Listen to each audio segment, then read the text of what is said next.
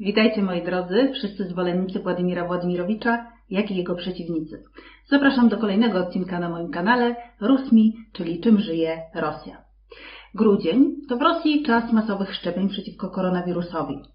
A Roskomnadzor, czyli Federalna Służba do Spraw Nadzoru w sferze łączności, technologii informatycznych, środków masowego przekazu, zaczęła już bacznie przyglądać się wszelkim artykułom poświęconym tej tematyce.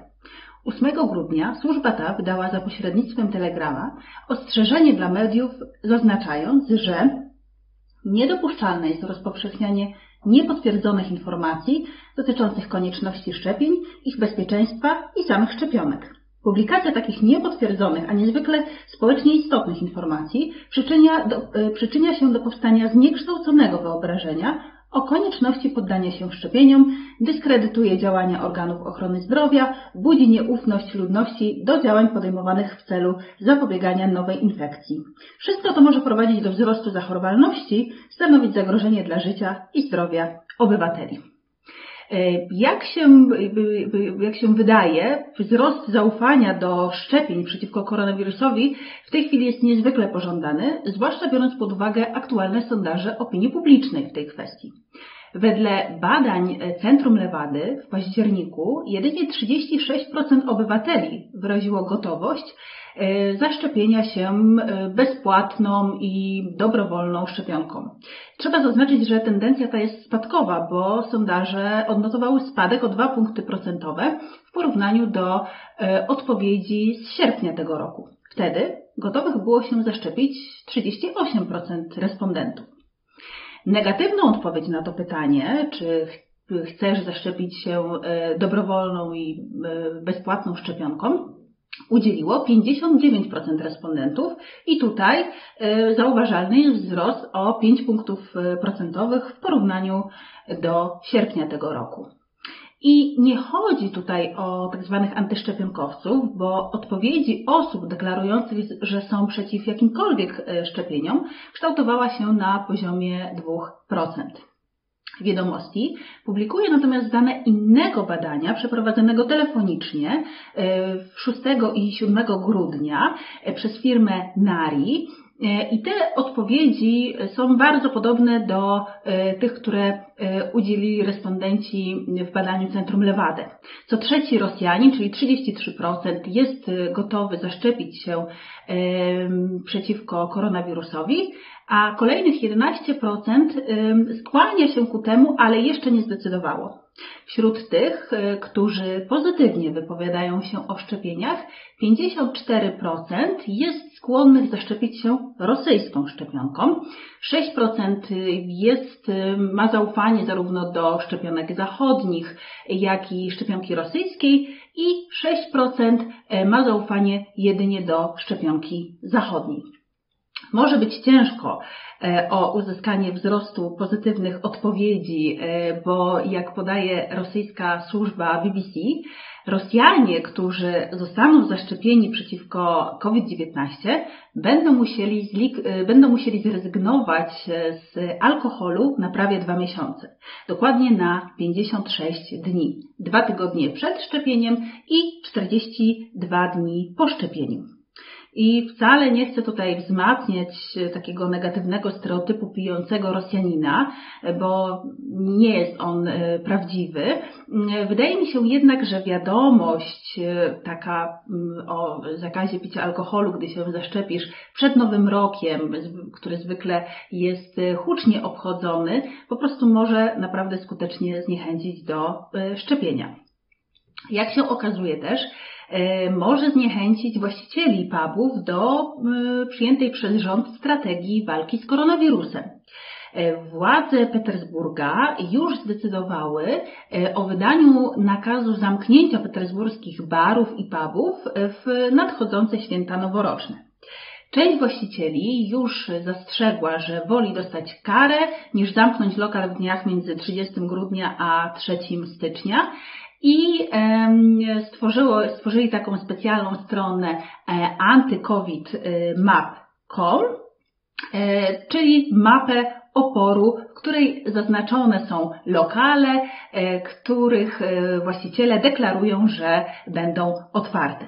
Okazuje się, że akcja znalazła zrozumienie nawet wśród niektórych deputowanych Dumy Państwowej, którzy stwierdzili, że no nie popierają antykowidowej mapy oporu, ale rozumieją właścicieli i zachęcili do szukania e, kompromisu między e, władzami Petersburga a właścicielami e, lokali. Dzisiaj, czyli 10 grudnia, na mapie tej antycovid.com pokazała się informacja, że mapa została tymczasowo zablokowana, gdyż y, prawdopodobnie już doszło do e, kompromisu i władze e, Petersburga przychyliły się tutaj do e, niektórych stanowisk właścicieli lokali gastronomicznych. Zobaczymy, jak to dalej będzie wyglądało.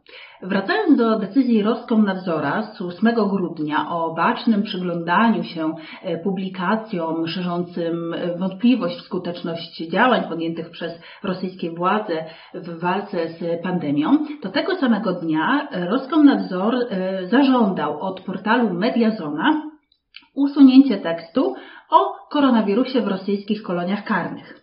Tekst e, zatytułowany Niewidzialna pandemia, jak koronawirus przeszedł przez system Federalnej Służby Penitencjarnej ukazał się e, na stronie portalu 16 listopada. Mowa w nim była o niekontrolowanym rozprzestrzenianiu się e, infekcji w rosyjskich więzieniach, o próbach Federalnej Służby Penitencjarnej, próbach ukrywania e, rzeczywistej liczby zakażonych osób w stanie ciężkim, o ukrywaniu liczby zgonów z tego powodu. Roskomnadzor jednak uznał, że artykuł zawierał niepotwierdzone dane i nakazał usunąć tekst.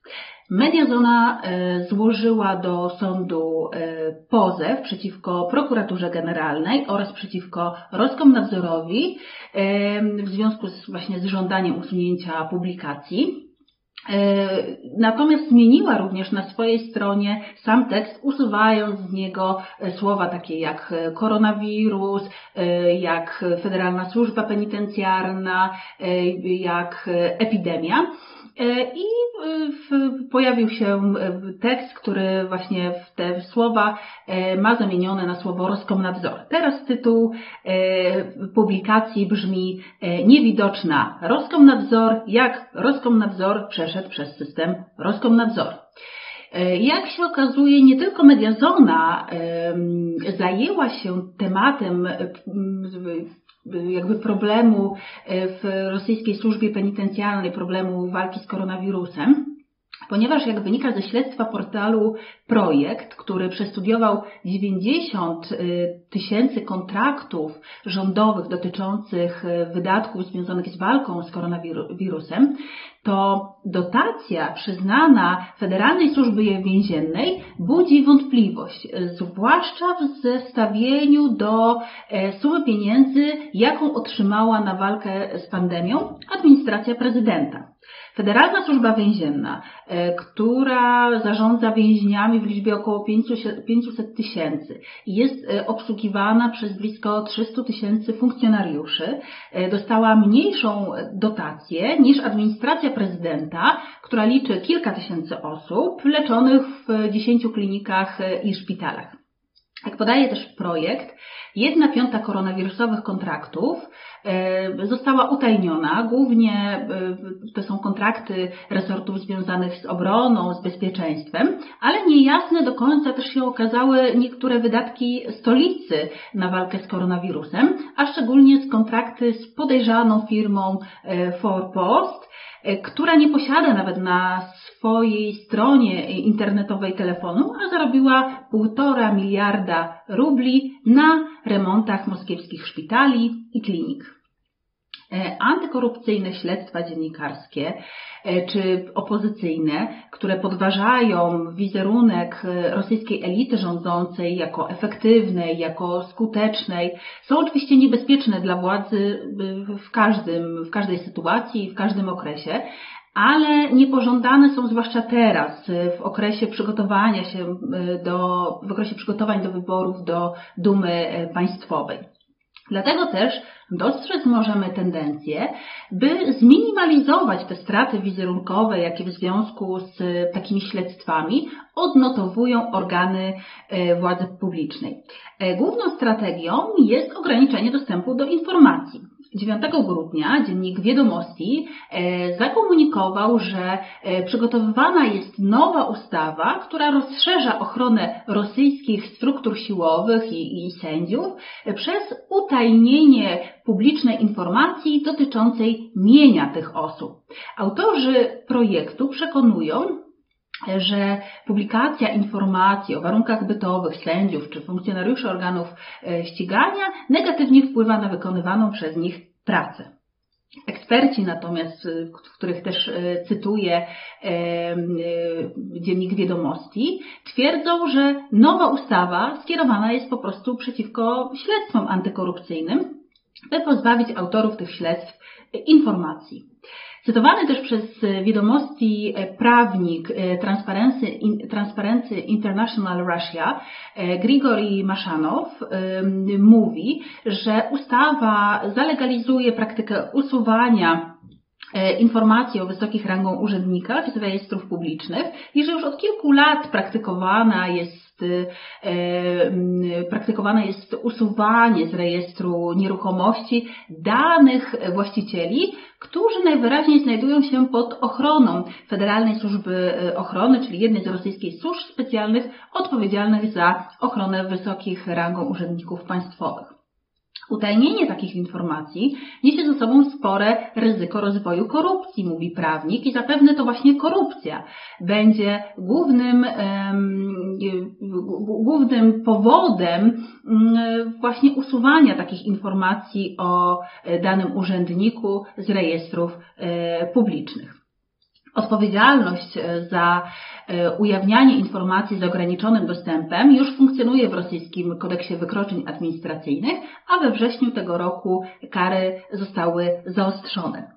Jest jednak pewne światełko w tunelu. E, autorzy tekstu podkreślają, że nowe prawo może być użyteczne dla zwykłych obywateli. Powiedzmy, że Rosjanin jakiś podejrzewa, że sąsiad jest współpracownikiem Federalnej Służby Bezpieczeństwa, bo wygląda jak e, człowiek ze stereotypów, czyli jest e, smutnym panem e, w czarnym garniturze, to teraz wystarczy, by zapłacił 50 rubli i poprosił o wypis z Państwowego Rejestru Nieruchomości, podając adres sąsiada. E, i e, chcąc uzyskać informację, e, do kogo należy ta nieruchomość. Jeśli dostanie odmowę, będzie miał pewność, że intuicja jego nie zawiodła. Ciekawe, czy prawodawstwo chroniące informacje o nieruchomościach i innych wrażliwych danych, danych będzie się rozwijać i obejmować na przykład mm, oligarchów, miliarderów, biznesmenów, którzy są związani blisko z Kremlem, e, bo właśnie e, tacy biznesmeni są również od e, paru lat brani pod lupę dziennikarzy śledczych czy opozycji. O najnowszym śledztwie portalu Projekt wymierzonym w Jurija Kowalczuka, czyli jak mawiają dziennikarze drugiej osobie w państwie, powiem w następnym odcinku, do którego już Państwa Was serdecznie zapraszam. Dziękuję za wysłuchanie tego odcinka.